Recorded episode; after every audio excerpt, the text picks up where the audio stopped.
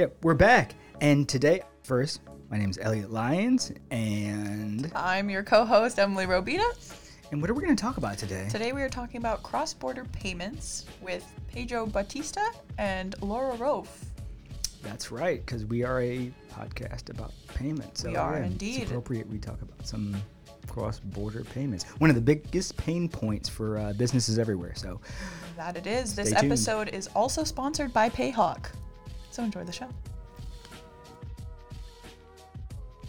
Welcome to Paytech Talk, the podcast about payments. My name's Emily Robita. I'm your co host, and I also have my other co host. my name is Elliot Lyons, your second co-host, and great, you nailed the most important part of the podcast, which was saying your name first. I always forget that part. So good job, Emily. Thanks.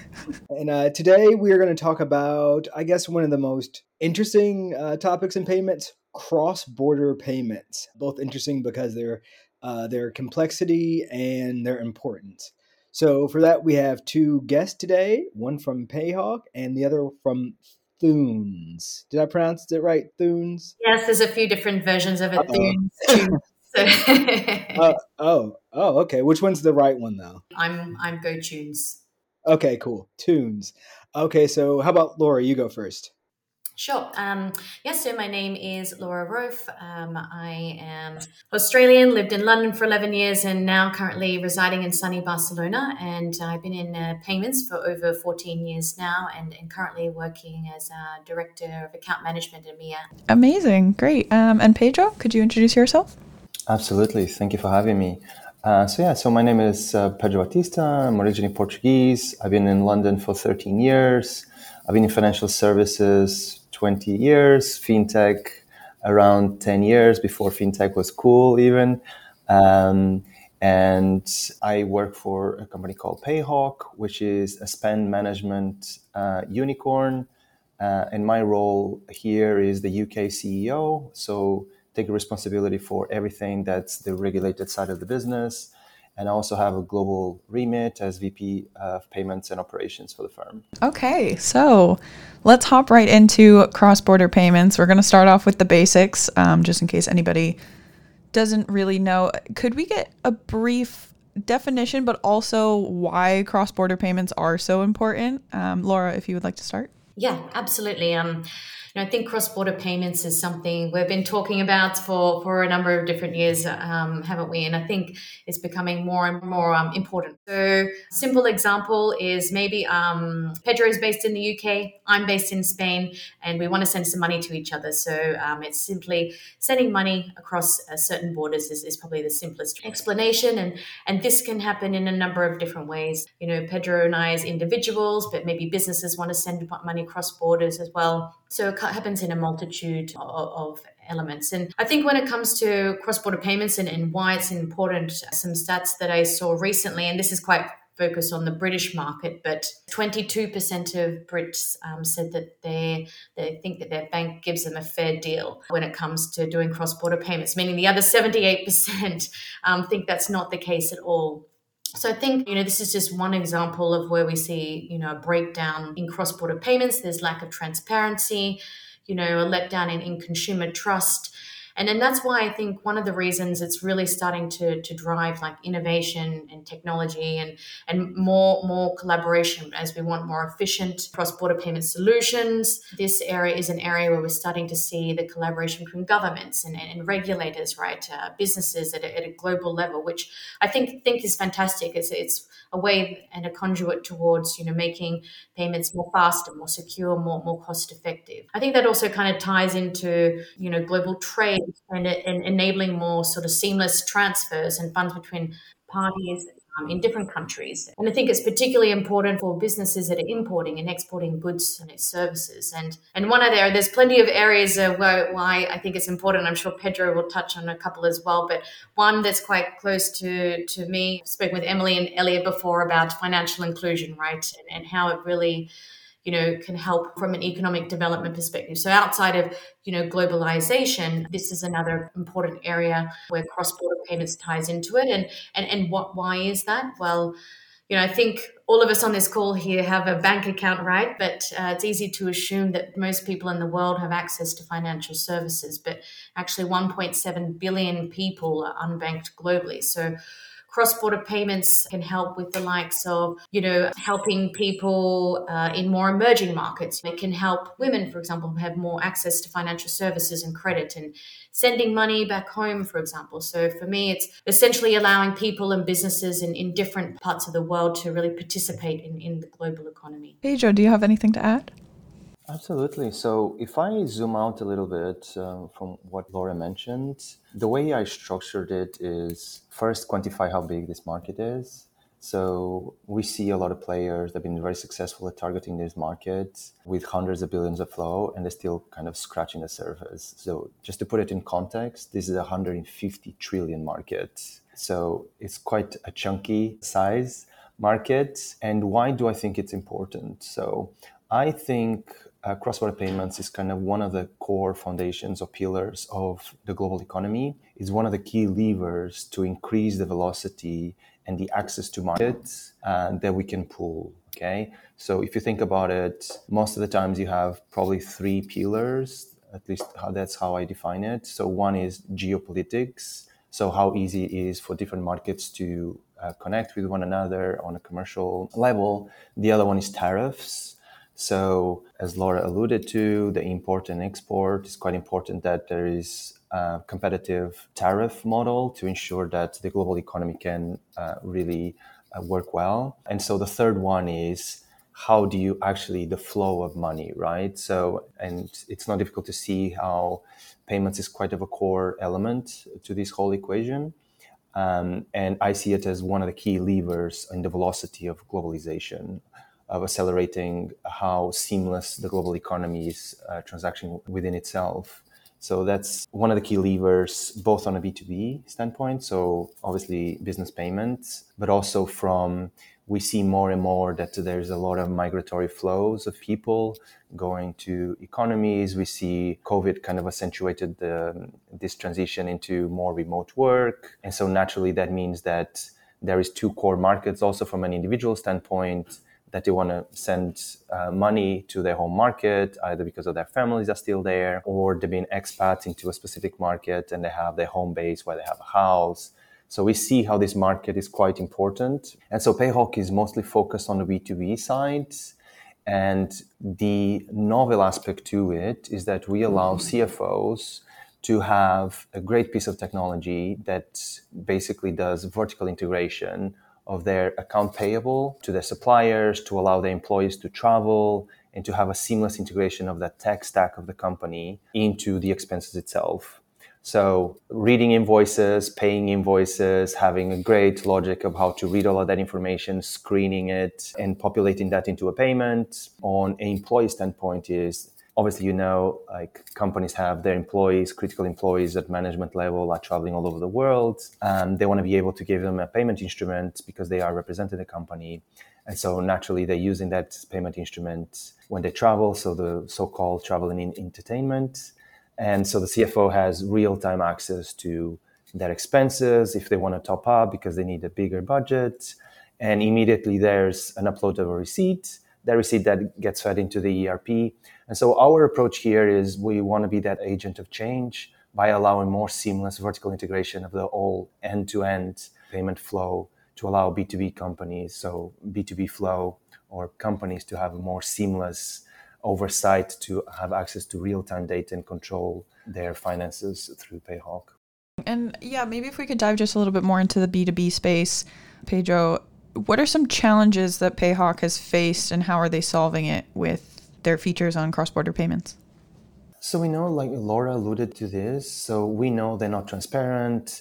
This is very much an infrastructure that's more than 50 years old, and that the underlying technology has not been kind of catered to all of this innovation that's happening on top of the existing financial infrastructure. So the way that uh, Payhawk is approaching this is how do you see the pain points and how do you build an incredible customer centric product to allow some critical elements uh, to be mitigated so i think first and foremost is having a great piece of technology and the second one is having access to real-time data So this continues to be, from a B2B standpoint, continues to be the two biggest pain points that we hear about. There is already access to markets, but I think the missing link here is real time and vertical integration of technology. And so this is why we've been pretty much focusing on understanding our customers' ecosystem, understanding the B2B side of things. So we initially started with a card product. Most recently, we've been evolving from the expenses side to a more holistic spend management where we are integrated with ERP systems from the firms. So we have integrations with some of the biggest ERP systems, and so naturally, you see how seamless this whole experience is going to be for our core personas, which is CFOs of some of the largest companies in the world. And this is addressing those key points that I mentioned previously. So, great technology that allows that vertical integration of information and real time data. So, those are the two key elements. Uh, we've been more focused on Europe. We've also launched the US, and we have plans to go out of these markets and go into APAC, for example and so the idea there is that to have that automation, we're basically allowing a more seamless flow of uh, data to flow through the system. And ultimately, that allows our customers to be focused on their core business. How can they get better at their core business and not get distracted with manual processes, manual upload of invoices, I heard something quite funny that McKinsey was involved in solving a big problem of one of their oil and gas companies, which is this shipping of invoices into oil rigs in the middle of the sea. So we don't believe in anything being manual. We believe in this, as I keep on saying, the vertical integration. And so this flow of information that you have stakeholders on the ground that can upload that information that gets fed into the middle office functions that support the global businesses and they have real time access to one the data two permissions and they can do the permissions on top of it. They can build all the permissions they want with the right level of access the right level of permissions to approve payments through certain thresholds uh, increase budgets allow local teams to have bigger budgets real time as well so this is why we've been focusing just allowing, empowering finance teams all over the world to to have a better control of their ecosystem. And um, I think it's super interesting what, what Payhawk is doing in that space. And I think, you know, to add to that further in terms of the challenges from a cross-border perspective, you know, it's about you know speed, it's about security, cost being cost effective, and and if you look at it, you know, say for example a B two B payment flow and and how cross border might work today. As a business, you may have you know multiple uh, suppliers to pay on a regular basis who might be cross border. Challenges, firstly, how do you send those payments? Is it through your bank? Is it through a payments platform? Then, you know, as it's cross border, you have currency considerations, right? Um, so there's volatilities and fluctuations. You need to think about how you might mitigate some of these risks. And, and I think, you know, what you pay one month may vary from the next month, right? And how do you forecast for that? How do you budget? And it's even more of a consideration when it comes to to costs, right? And you've touched on it too, Pedro. And it's not just the cost of transaction. I think it's like transparency of cost. And at Thunes, we talk about how what if you could receive a payment like a WhatsApp message, right? You get your two little blue ticks at the end. Um, you're like, yes, my payment's gone through. And I, I think, um, you know, not everybody realizes that there's so many multiple touch points when it comes to sending money abroad. And you've got you know your banks your financial platforms you're dealing with. And then they have theirs their intermediary banks that they deal with. And everybody wants to take a cut. And there's no sight of this. So i think you know the the elements multiple multiple challenges across the market. But i think one of the good things is that there are a lot of players out there now that um, are trying to solve these pain points. So hopefully we see um, a good change across the, the future of uh, cross-border payments.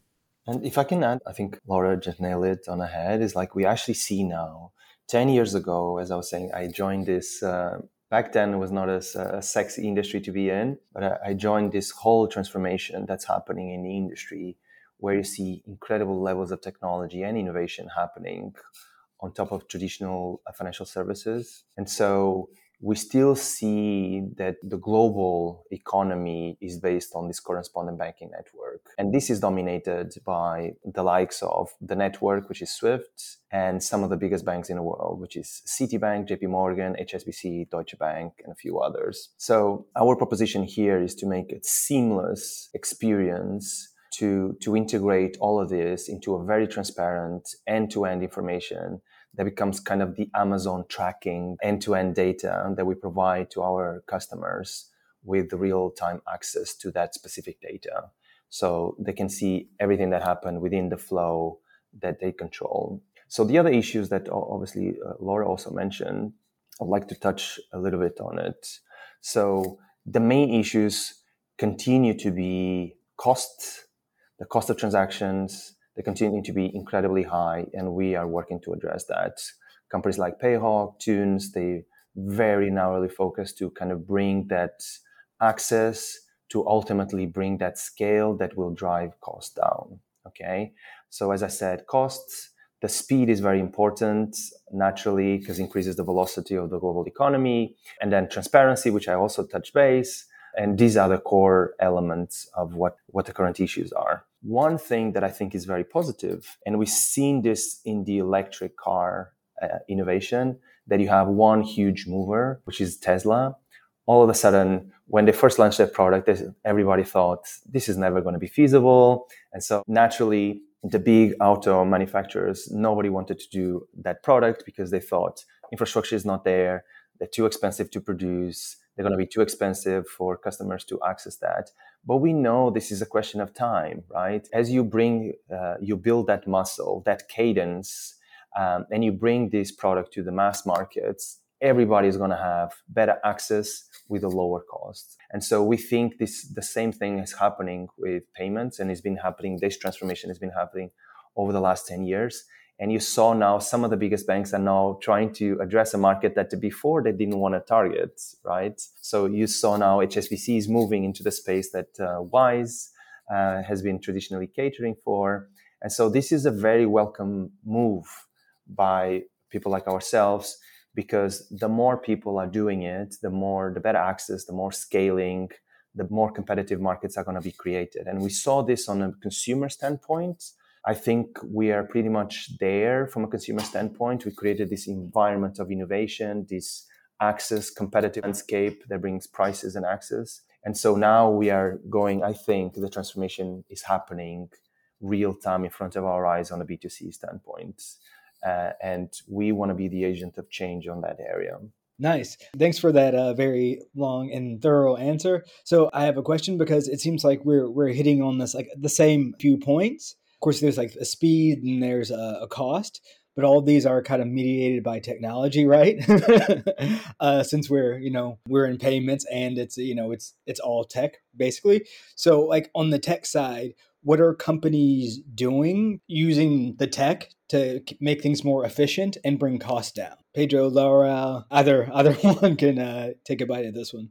Um, I can start, and probably um, one area that's uh, from my background, my expertise is is really when it comes to cross-border payments, you know, businesses and the like want to be focusing on their customers and, and helping and enhancing what their customers wanting to do. And one of the challenges, you know, what sort of payments network do they need to have access to to be able to to do that, to provide these days we, we've all heard about alternative payment methods, right? And the methods that we prefer to pay within in each of our regions in our countries. And I think it's, you know, companies, uh, Thunes is a payments infrastructure provider at a, at a global global level, right? And I think from a technology perspective, be more and more important for companies like this and, and for businesses to connect to, to have these infrastructure providers in place. And our bread and butter is really around building out that network. We're the ones having the connections with the banks, with the, the payment schemes and the different companies to, in order to then help partner and enable payment service providers and, and merchants to be able to,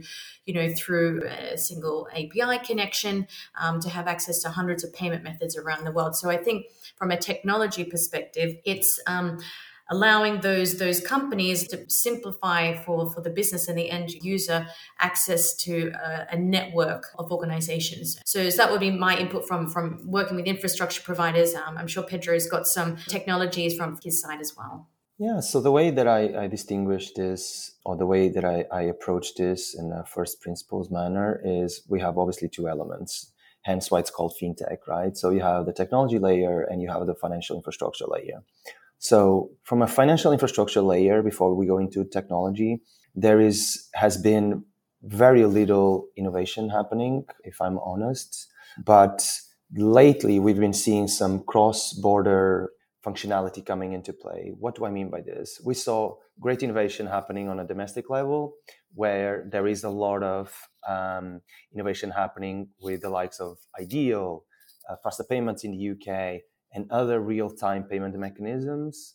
But this has not translated into a workable model uh, for cross-border. So we've seen in in Asia, for example, there's a few leading countries that are kind of doing this, trying to bring the real-time element to cross-border, where they're doing kind of in between two or three big economies in Asia, the possibility of those three or four clearing schemes to be connected with one another, allowing that cross-border element to be transacted with different currencies, with different clearing schemes, and for all of this to be done on a real-time basis. So that will bring uh, obviously increased speed and it will bring the costs down.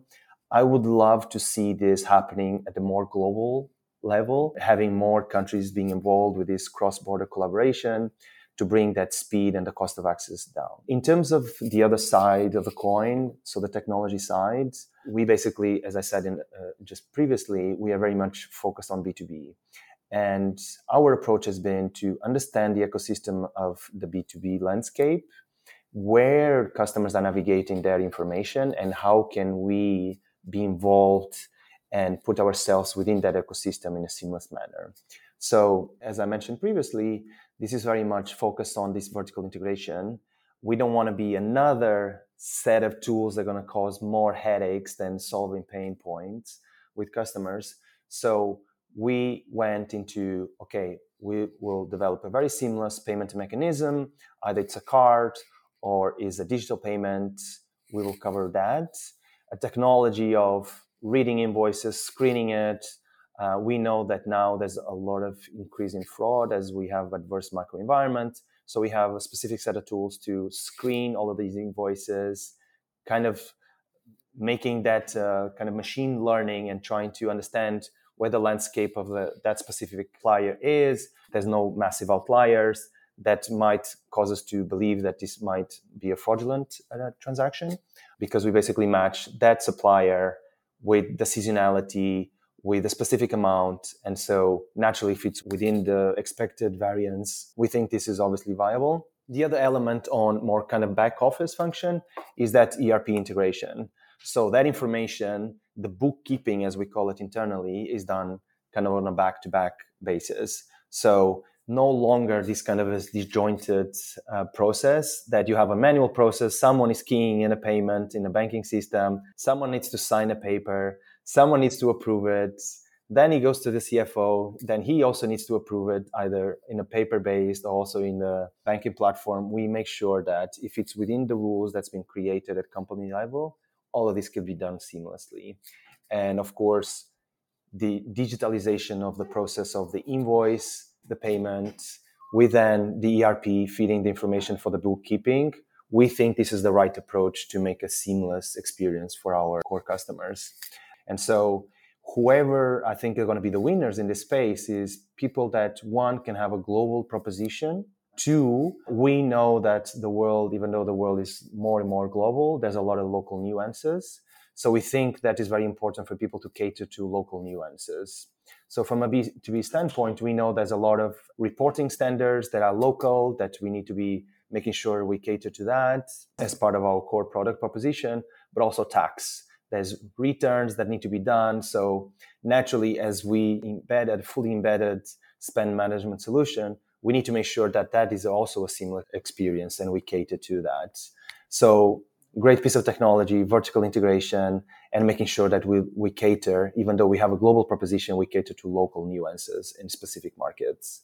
That I think are the key ingredients to being a successful player in this space. And and basically this is how as a company we see this and this is our approach and velocity that we create in the market when we launch a product. Always take these elements in consideration.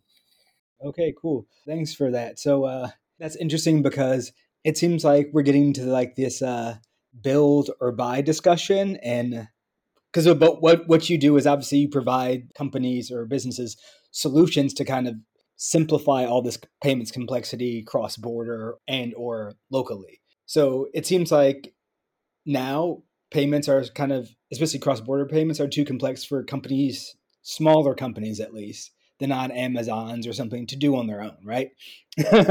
so they'll they'll they'll need these uh, they'll need these companies like you to help them with uh, things like uh, you know of course uh, payment mix, orchestration, which we've been kind of dancing around with as well. And if you two, you both want to give your own definitions or orchestrations, that would be great uh, as well, because um, that's a that's a very key topic that we're talking about here uh, with all these com- different complex processes. Uh, what you also mentioned was uh, iDEAL, right? And since Emily and I are both based in the Netherlands, it's our kind of local hero of a payment method. Uh, we just had uh, the CEO of Bleek on here a couple weeks ago. He was talking about that. Amazing. Like in, I think it was uh, Pedro. You mentioned, yeah, that kind of every country has their different flavor of like kind of local hero, APM or digital payment method, whatever you want to call it. So, but with iDEAL, the EPI just kind of scooped that up this summer uh, so, like, how does this that sort of acquisition help resolving some of these complexity challenges around cross-border payments? Yeah, sure. I'm happy to. I mean, if I take it a little step back, and maybe for those who who who, who don't know a, bit of background, you know, um, the EPI is um, the European Payments Initiative. You know, it was formed in in 2020 and um, launched, I think, was about 16 European banks. I think they've added to this since actually. But essentially, you know, it's formed to really create a, a unified, innovative, pan European payment solution um, that was really set to kind of rival incumbent card schemes. Um, and you, you, mentioned, you know, the acquisition uh, of iDEAL, which is a Dutch uh, local payment method. Um, and I think, like any acquisition, it's very much a strategic move. Um, and I think they've done this to help sort of address some of the challenges that we were talking about um, earlier. But I think ultimately, you know, how does this acquisition help help the EPI? Um, and iDEAL's a specific payment method for a certain country, right? Um, but I think the key around that, it's also been a successful payment method um, and, and one that has an existing infrastructure in place. It's got existing volumes, proven proven track record right. Um, so I think by integrating with um, in Ideal into their framework, it really helps with you know standardization across payments um, for participating countries. It helps with some of you know the challenges like reducing friction, you know complexities for businesses um, and individuals, and really I think helping unify payments the payments ecosystem for for within Europe. And I think if the EPI really succeed with this it's a big step forward in the world of payments and hopefully pave the way for other regions. But, you know, what I would say to that is that, that as a region, you know, Europe is, is aligned with a single economic area. You know, it, it makes it um, not easy, but I think easier to form such a unified um, initiative like this. And um, I think you know Pedro touched on it before, like the complexities around different regions, etc. But some other examples I think of P2P payments is through the likes of like digital wallet networks. And and, and Pedro, you you mentioned this. This is like networks spanning across large populations, like um, you know, Singapore and, and cross border, like QR codes, for example, with countries like Malaysia and Indonesia. You've got India, who's built out the unified payments interface, UPI. But like with these, you know, we, been talking about it in, in podcasts today. So, you know, one market or or region can different from another. They have different complexities, different, you know, customer needs, and and what might work in Asia might not work in Europe, for example, and France can be very different from from Africa. So making it a bit harder to you know really apply a global unified solution. So I think there's still challenges in this market, but um, you know this this technology and this example with EPI, um, hopefully that kind of paves the way for for more innovation. That would be my my thoughts on that front. Yeah, Elliot, you, you, you mentioned a couple of uh, points here, which I would like to address separately. So, one, you touched upon uh, payment orchestration. So, there is a lot of players popping up with payment orchestration. So, this is slightly different from what I call the payment gateway, which is basically so you're building one layer of interface and underneath you have several what you consider or the companies will build integrations with best in class providers. So that will be kind of the stripes and the Adyens of this world. Um, then on the so on the payment side it can be the Thunes the wise of this world. And from a spend management it can be payhawk uh, of this world. So we're seeing a lot of players coming into that space we know the challenges of the embedded finance players that are facing at the moment with more regulatory scrutiny. But uh, payment orchestration is a welcome move here, especially because it allows smaller companies that don't have the engineering resources to integrate with all of these different providers to still have access to best in class providers with one technical layer. So from that perspective, I think it's a welcome move to allow more players to access these providers. Uh, so that's the welcome move that I see in payment orchestration. How it will evolve, I don't know. I suspect more and more these orchestration players, as they grow and become quite big, they might start building their own products and becoming a regulator on their own because they're actually touching not just the technical layer, but actually the funds. Uh, this is my personal prediction here but we'll see in the five years uh, if I was right here. The other thing that we touch upon, we touch upon iDEAL. iDEAL is just an example of an incredible um, piece of technology that exists at domestic level. There are more. So we have Swish, uh, even in Europe, just in Europe to make it closer to our core audience. We have Swish, we have iDEAL, we have Sofort, we have uh, in the UK we have Faster Payments. So the benefit here is that obviously it allows people to have more seamless peer-to-peer networks to make payments. Some of this can be leveraged on a business standpoint, but I would like to zoom out again because, as I mentioned, and I keep on mentioning, sorry if I'm a bit uh, um, focusing too much on this area, is we've seen this wave of innovation at domestic level, and we'll continue to see that. So we saw Pix in Brazil as well. It's been quite transformative. We'll see that and we'll continue to see that. So what I want to is already fast forward 10 years later, will we see this at a cross-border level? This is what I, it's very dear to my heart because we've seen the innovation is kind of cascading down on a domestic level. And faster payments has been kind of one of the first ones to build it. Um, but I would like to see this on a cross-border standpoint. One key thing that's addressing this, by the way, is incredible companies that now started to having millions of users, they start to build their own ecosystem. And this is the power of being a global business. They have intergroup, they have their own ecosystem of users. What you can build is your own wallet interface and allowing, because your ecosystem is now in the millions of users, allowing your users to transact with one another on a real time basis. Of course, we all know this is not as seamless in the background as it might seem, uh, because ultimately there's still a cross border element. But what I think companies are trying to address is they're not going to fix every single cross border infrastructure. I think it will be a very expensive, very lengthy journey to do that. What we can do as companies is build that layer of digital interface of that wallet, allow customers to transact with one another within the ecosystem that you build that now has millions of users and we as a company can then absorb that pain of the cross-border element. So we allow the ultimate user to have access, real-time, cross-border element, and anything that's the cross-border complexity, we can abstract the clients from that complexity. This is what I think all the B2B players that obviously have a cross-border element to their proposition should be focusing on is how do you abstract the customers from that cross-border complexity and ultimately, that's what people want to buy. This is why you go to Amazon because it's so simple to deal with them and they're so customer centric. They like, you don't have to be worried about the transportation. They will tell you it's going to be delivered by this date. They will give you a tracking number. They will have a marketplace where you can buy from everyone. And ultimately, they just created that layer of interface with very customer centric, very easy to deal with. And this is what financial industry should be focusing on that layer that we absorb all the complexity, we abstract that complexity for the ultimate users. Because let's be fair, people have way better things to worry about than this complexity of cross border payments.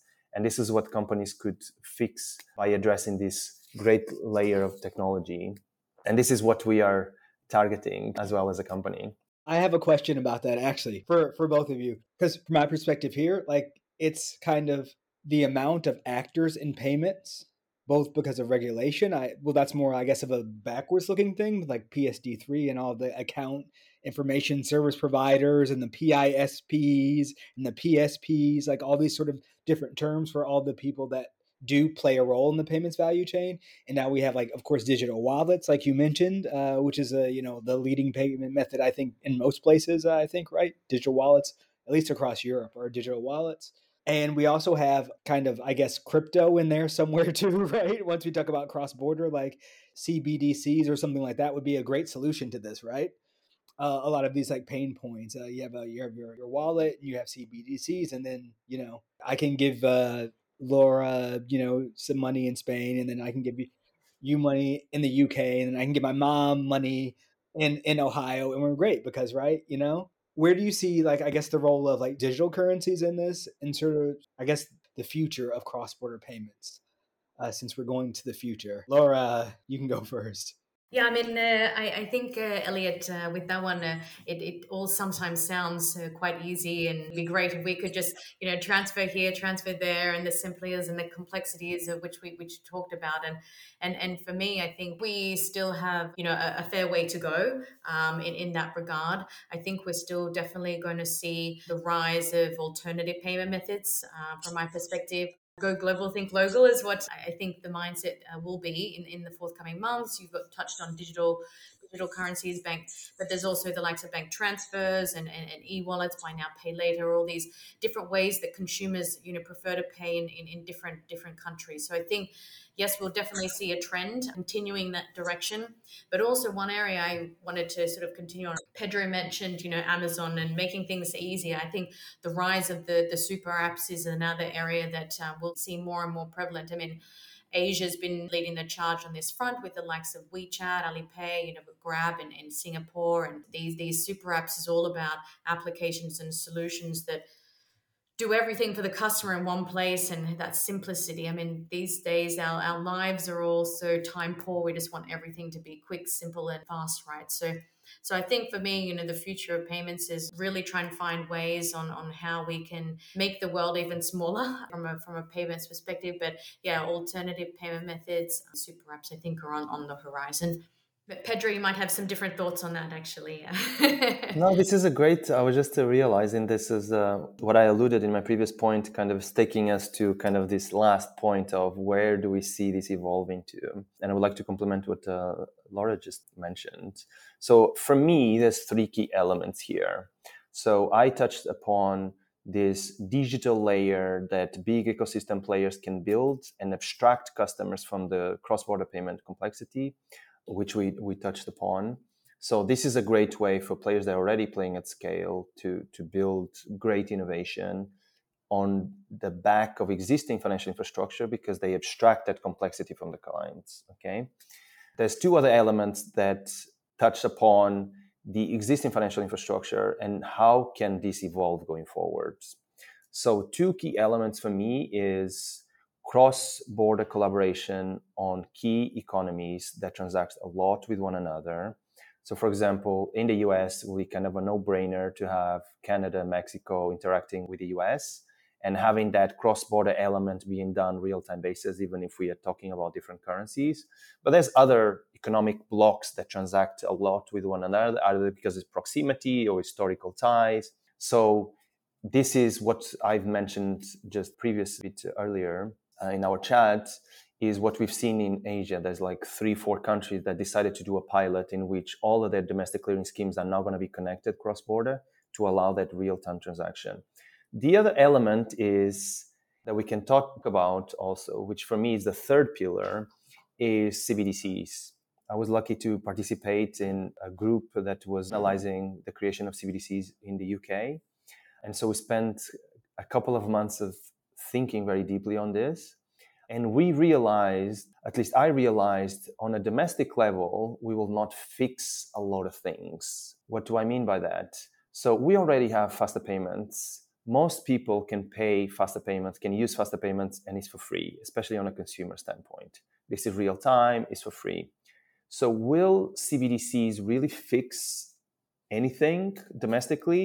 My view is that no, we will not. I think the, the biggest difference here is that CBDCs can improve two key things, which is the technology layer that sits on traditional financial infrastructure. And by creating that, then you can make it easy for CBDCs to act and interact with one another. Meaning, if we have the digital euro and we have the digital pound, it's easier because it's a newer financial infrastructure because it's just will be eventually designed. It's easier to create that cross border element that makes it seamless, uh, real time, and way cheaper for those two currencies to interact with one another. So, that for me is where the direction of travel should go, especially in developed economies. CBDCs could be a great piece of innovation for emergent economies that don't yet have that level of innovation of it's easy to access and it's cheap. But there's a big scary thing there, which is with the CBDC, it's harder to have these controls that some economies have to have in place to make sure that they have a, a stable domestic market.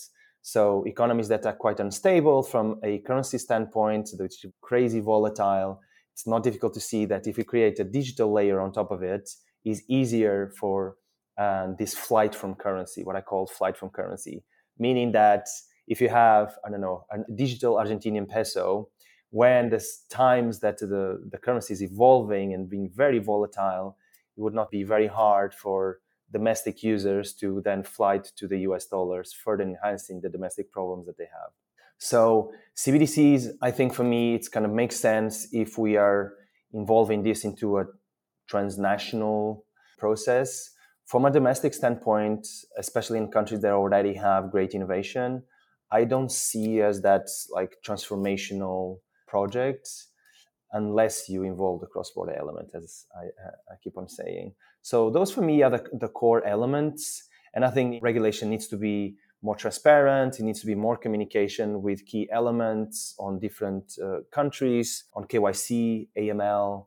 And there needs to be way more collaboration to make all of these instruments uh, happen because the downside of real time is that fraud also happens real time. So, um, which is the downside of it.